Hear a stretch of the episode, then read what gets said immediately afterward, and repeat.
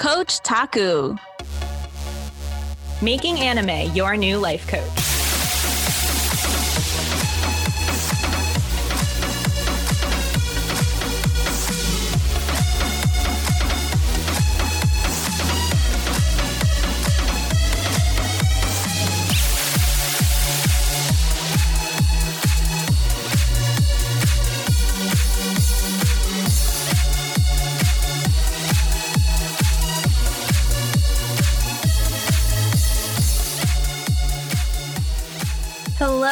My beloved Coach Taku listeners, new and old. Thank you for joining us for this week's episode of Coach Taku. I am Christina Stathopoulos, joined by my radiant, timeless, gorgeous, brilliant co host, Mary. And guess what? It's OG time. We're going back, back, back, back, back again, which is perfect because the show literally has reincarnation involved in it. We are covering the original. Wait, wait, ready? Ready? You might want to sit for this because we are covering Inuyasha. Oh, so excited for this. A quick shout out. I don't know if she'll ever listen to this, but one of my best friends in middle school, her name was uh, Jimin Yoon. And I used to go to her house every time a new Inuyasha movie got released on VHS and we'd watch it together. So that's how old school the movies used to come out on a VHS tape. Anywho, if you don't know what I'm talking about, Inuyasha is the beloved story of our infamous half dog, half demon, half dog demon hybrid, whose name is Inuyasha. And essentially, his entire existence, he's been after this immense jewel of power known as the Shikon jewel. And on his journey, he falls in love with this amazing priestess Kikyo, you know, cue some fighting and some sacrifice, and Kikyo sacrificing herself so as to protect this jewel from evil. And she dies. However, when you fast forward hundreds of years, we meet Kagome, who is the daughter of the local shrine's family. You know, she is studying to be a priestess herself. She's in high school. And as it turns out, she is the reincarnation of this priestess and upon falling down her family's well one day, is transported through a mystical portal to the feudal era of Japan. And so you guessed it, she meets Inuyasha. They go on this journey together. Uh, this series is very much a love story, but it's also super action based. And I could go through the whole cast of characters, but we're going to cover them quite a bit in this episode. So for now, Mary, anything you want to add about the series? Just uh, so Kagome, the our new our new priestess, she actually has the jewel inside of her because Kikyo burned it with herself. So now Kagome's carrying it. And because Kagome is so new to this world, kind of gets torn out of her by a demon. And then she shoots it with an arrow. She didn't have good aim at this point in the story. And the jewel breaks into hundreds and hundreds of pieces. And now she's on a search to get the jewel back intact because what happens is this is a really dark, powerful jewel. And when it gets sucked in by someone evil, it turns into catastrophe for the village person, etc. And so, how does this all relate to coaching, you may ask? And I'm so glad you have that question. And this is what my answer for you is going to be. I think one of the really cool things about this series is that it really looks at the way people are committed to each other and the commitment that this team, Inuyasha's team, which includes Kagome and some of the other characters, have to like really bring in peace to this world in whatever way that looks like. And for this story, it's by defeating Naraku, who's like the biggest monster that they have to face. He's really like the puppet master with all of these little demons, and he's causing rifts. And then also by like um, trying to destroy the jewel or trying to make it at least have a better purpose. And what we learn about this jewel is that it's super dark and that it itself causes drama and rift because the more darkness it instills in a person or a demon, the stronger it becomes and the darker it can cause havoc upon the world. Yeah. And so, you know, having this jewel as a huge plot device for the series is great because I think what it models in a real world setting not to dismiss you if you in the real world are in fact a dog demon that has a magical jewel, but for the rest of us mere mortals, is, you know, I think this concept of grit and commitment is super important because even if you're not trying to slay evil demons and save the earth, like circumstances come up in our lives. Things that sway us from what we're committed to, things that want to move us off the path, things that, that even make us doubt what it was we say we wanted. And so I think all of the different relationships in this series and the way that this team has a commitment to each other and to their mission really exemplifies that. Like, how do you continue to prevail even when faced with the most dire circumstances?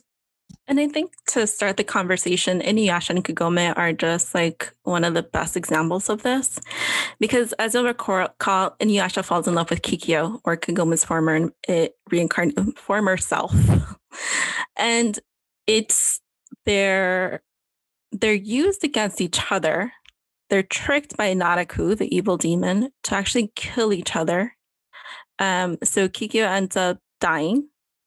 And and Inuyasha ends up being um, he basically gets hit by one of, Kikyo's arrows, and he's bond bonded to this tree where he can't leave. He's like basically in a sleep, and it's heartbreaking because you see how they were played against each other.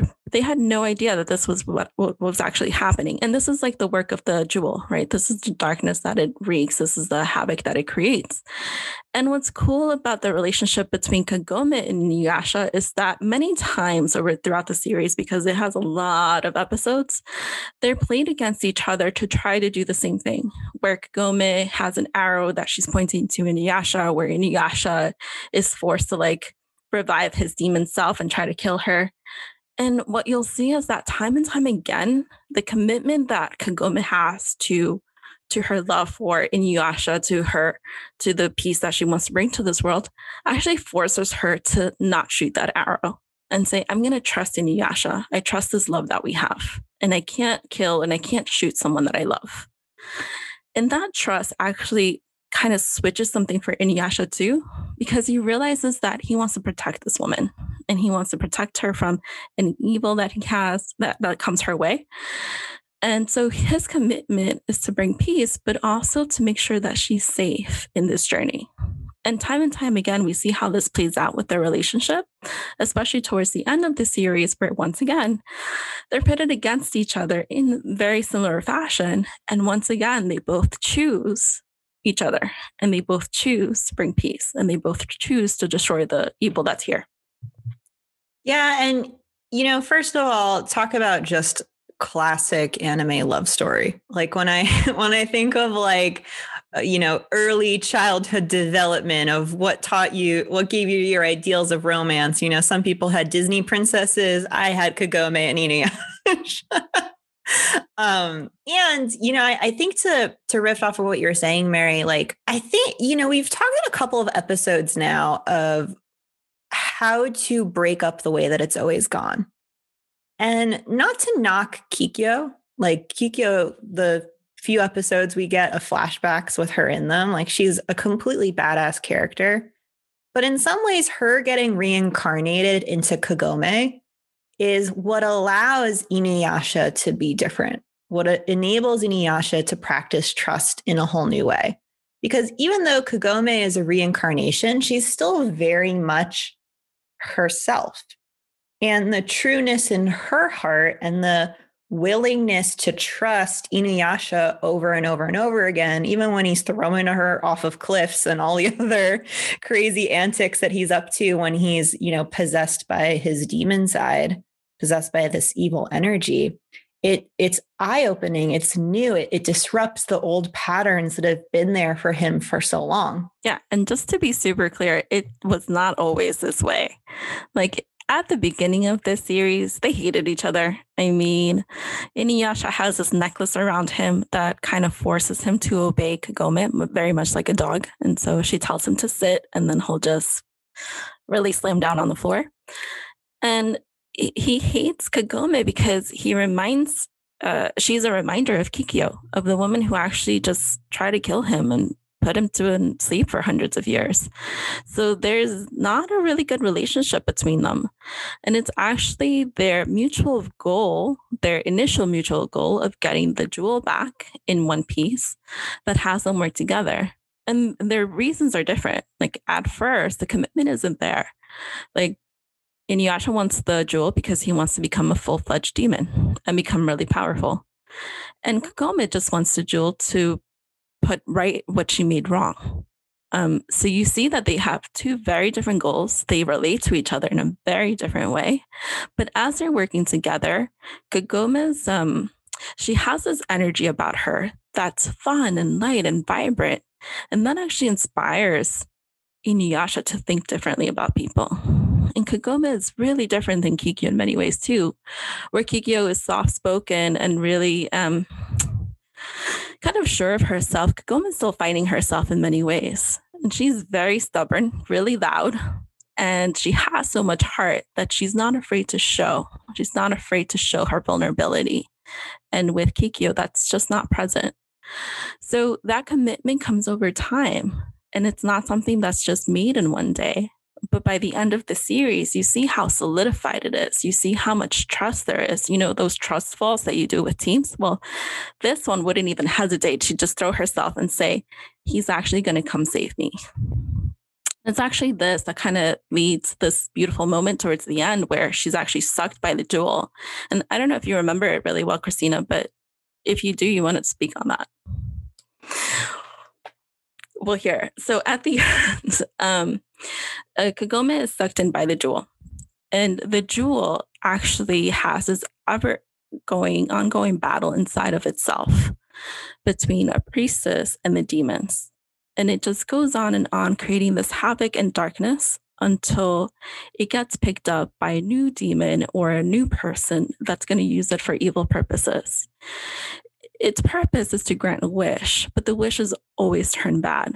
So Kagome is faced with this jewel at the end, forced to face the final decision to make a wish that she knows is going to go wrong, but she also doesn't want to get stuck in this everlasting darkness. It's her trust in Inuyasha that he's actually going to come to save her and find her that stops her from making the wrong wish. And when she finally, when Inuyasha does finally get to her, she makes the only wish that was possible to break this curse and break them out of this, which was disappear, no longer be in this world. Yeah. And, you know, when you talk about grit, when you talk about commitment, this is a this is such a powerful moment because you see Kagome choose something that's larger than her own feelings. Like her commitment and her love to Inuyasha is actually deeper than her desire to be with him. And I think it's I think the purity of that and the resolve around that is a really useful thing to look at when you start to explore some of the other characters in this series. Um, because I, I can't have an Inuyasha episode without talking about uh, Sango and Miroku, who are my two favorite characters in the series, who similarly have a strong and true love between each other. But I think that they're the couple who more so can occur as disempowering at times because there's just a relationship that they have to their circumstances that's far more real and severe than Kagome allows hers between Inuyasha's to be. Yeah. So what we see with Sango is that look, she's had her fair share of violence and strife. And I think what we noticeably see, especially at the end, is that Sango can give in to despair and hopelessness a little bit more quickly than Kagome and Inuyasha can. And that's probably a result of what she's experienced by losing her family, by the betrayal of her brother, by all these questions. And now, um, with her relationship with Miroku, she's also um, at a loss. And so, in the end, she has this choice whether she sacrifices Rin, which is who's a little girl in the story, and saves Miroku, or whether she just lets Miroku die and at the expense, you know, and lets the little girl live. And it's a look, it's a really difficult choice, but she gives into the despair of it and she gives into the hopelessness of it rather than looking at it a little bit more uh, from a more detached way and looking at it more objectively and realizing that what she's looking at is actually an illusion. Uh, similarly, Miroku has this wind tunnel in his hand. It's like a black hole that kind of sucks you up. and the more he uses this, the more it sucks him up physically to the point where at the end of the story, it's very close to like destroying him completely. Like he'll get sucked in by a black hole and disappear. It's really dramatic. But what we see is that because he realizes that his time is short on this earth, he just wants to be the best womanizer there is out there. And while he is committed to his team and his friends and Sango because they do have a beautiful romance, um, he's also really committed to just living in the moment and spreading as many children throughout the world as he can, you know, leaving a legacy of some kind. And that's one of those unspoken commitments because that unspoken commitment actually interferes many times with his relationship with Sango, rightly so. so, you know, by looking at them, I think that's a place to look for each of them. Like if we were coaching, I think this would be a, a beautiful coaching conversation around like, what are you really committed to? And how is are these choices affecting that commitment?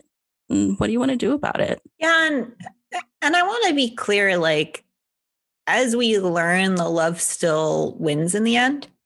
But I think what's useful to highlight in Sango and Miroku's journey versus Inuyasha and Kagome's is this is what we mean in coaching when we say surround yourselves that have access to possibility.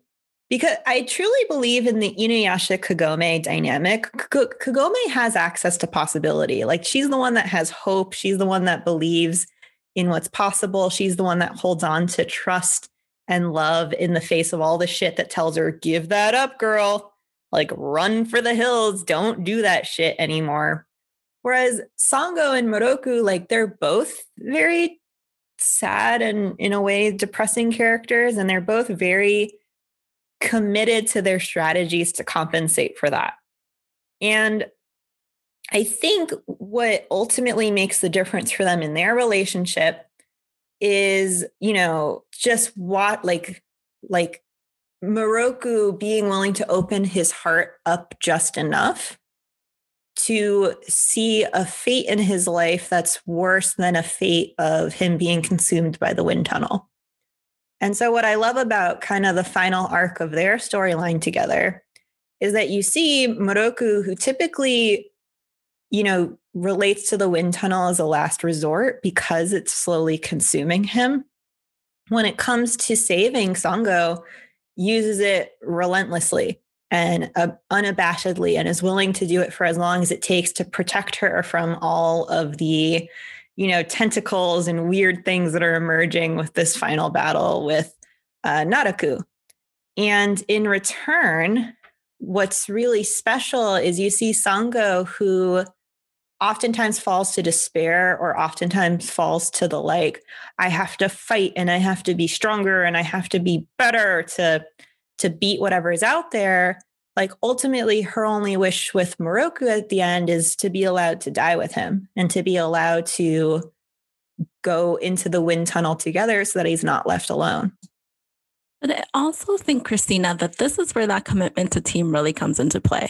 Because when you're in your own stuff and you're really feeling it and it's dark little hole and you're nice and cozy there, that's when the commitment to team, because remember that you're not alone when you're in a team, that's when all those other people can actually come in to break that up.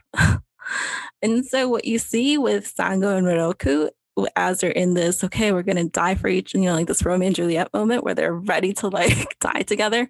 You see Shippo, who's a little fox. I think he's a little fox demon. He comes in, he's like, Hey, I found you guys. Let's get out of here. And so it brings up a renewed hope because they're not alone. Like you're never alone when you're in a team, when you have that tribe, when you have that support. And their commitment for each other actually enables them to say, Oh, wait, this isn't really the end. Just kidding and I can still fight and I can still go back in. Like let's let's go together, you know, as a team. Yeah, and it's also hysterical because talk about using people's despair as plot devices. Because here's Miroku like going about his life trying to avoid the fact that eventually he'll be consumed in a black hole and trying to be a womanizer and play off that it doesn't matter to him. And then literally the curse of the wind tunnel fades as soon as they defeat Naraku. And it's like, wow, my dude, if you had just gone ahead and been real with what you actually wanted out of life, which is to live it, to live all of it fully, you know, imagine how much shorter the series might be. And I get that that's the point, that you need characters to have flaws and be unwilling to ask for help. Um, but I think about that a lot. Like, I think about how for a lot of these characters, the answer or the solution to their deepest struggle is actually fairly simple and in their own shit, in their own patterns, they can't see the simplicity of it. They're very much attached to their circumstances instead. Yeah, and I think that's what's brilliant about the series and about putting this specific duel there because it plays on that. It plays on those weaknesses and those desires and those things that we don't think we have access to. And that's what I think makes for the interesting coaching conversation. And it really takes someone like Kagome, who's in some ways removed from it because this isn't her era and she's in a different time, both physically and emotionally, and says, No, I am true to what I want. And what I want is I love this this person, whether he loves me, whether he doesn't, I don't know, it doesn't matter. But I love him. I'm gonna stay by his side and we're gonna see this through till the end. And it's that purity of thought that actually creates something different for all of them in some way. Yeah. And so talking about how it's you know ultimately teamwork and pinging off of other individuals to reap the reward of a transformed life so to speak before we wrap things up i just got to give a huge shout out to one of the other relationships in the series that we haven't touched yet which has got to be the sesshomaru rin relationship um I'm going to start this off and then Mary, I know you got to take it because it's just so good. But Sesshomaru is the fully demon half brother of Inuyasha. And, you know, uh, his whole spiel is he's proud of being a demon because, you know, as a result, he's ruthless and he doesn't have a heart and he can get his shit done. Um, but he allows this sweet little girl Rin to be his accomplice in all of his murders and pillages and all these other things. And I, I mention them because the beauty of their relationship is for Sesshomaru, the biggest lesson for him to learn in the series is the worth of a life and the ability to gain the same compassionate heart that Inuyasha has. And so something that's really uh, really moved me the first time I watched it, and, and this is a spoiler, is what it took for Sesshomaru to gain that compassionate heart was to ultimately see the life that was worth the most to him be lost, which is Rin's at one point. She does die. And I think what's really telling about it is here you have someone who's only ever cared for himself and therefore could never really understand the worth of a life unless he himself died. Now have someone who's even more important to him than himself. And to have that hard lesson learned in a way that is uh, very touching compared to the demon that we're first introduced to in the series. Yeah, I think that's one of the most fun relationships in the whole series, Christina, because the little girl's devotion, Rin's devotion to Sesshomaru is is not comparable. Like she trusts him blindly with faith. She will follow him. Doesn't matter what he's doing, what he's up to, she will be there. And that's just the kind of love that she has for this person who saved her life, for this demon who saved her life. And she doesn't know anything else, but she knows that he takes care of her and that he'll take care of her no matter what. Is this almost kind of blind faith in this in this character and so and for Sesshomaru, like I think that's new for him to have someone rely on him like that, to see him as not a monster, but a savior of some sort is actually really different for him. But it's actually what allows him to create this relationship with this little girl and start to relate to people differently.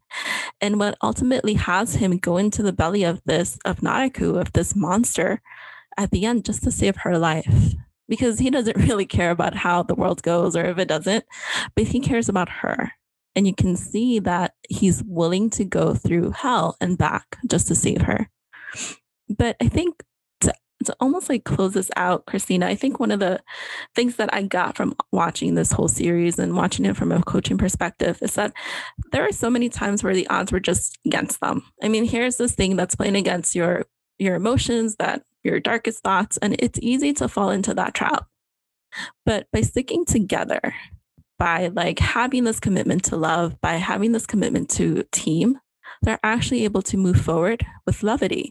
Because we've seen so many other animes, Christina, that are so dark, and we're like, uh, aka Death Note, that just went a different, totally different direction. But actually, their commitment to something bigger and higher than themselves that's actually empowering has these moments of levity where you think it's going to be okay. They're going to make this through and it's fun to watch them develop these relationships. Yeah. And so, you know, uh, as we're closing things out, I realized that there's so many other dynamics that we could speak to. Like we could talk about Sesshomaru and Inuyasha. We could talk about the other antics that the gang has with one another, not just the romantic aspects of the series. And so if you're craving more and you're listening to the episode the day it comes out this Friday, then join us tonight on Instagram Live. Uh, we go live every Friday evening, usually around 6 p.m. Eastern. We try our best to be on time. And we do a debrief of all the things that we wished we could have covered in our 30 minutes and then talk about what else is coming up on the show. And so you're welcome to join us. Bring your questions, bring your comments, bring your happy hour beverage with you to have a good time with us. And if you can't make it, or if you're watching this episode at a later time, go back on our Instagram, Coach Taku Pod. We post all the replays on our IGTV. As always, thank you so much for listening. Thank you for tuning in. Please feel free to leave us a comment, email us, uh, send us your thoughts and feedbacks. Let us know what else you'd like us to cover. And until next time. Bye, everyone. Take care. Thank you for watching Coach Taku. If you liked this episode, please share it and consider subscribing so you never miss a new episode. Have an idea for an episode or show you'd love us to discuss? DM us on our Insta, Coach Taku Pod, C O H C H T A C U P O D, or email us at coachtakupod at gmail.com. Love your wonderful host? In that case, you can follow me, Christina, at Here on Instagram, and you can follow Mary at Raven5130 on Instagram. Thanks so much. Catch you in the next one.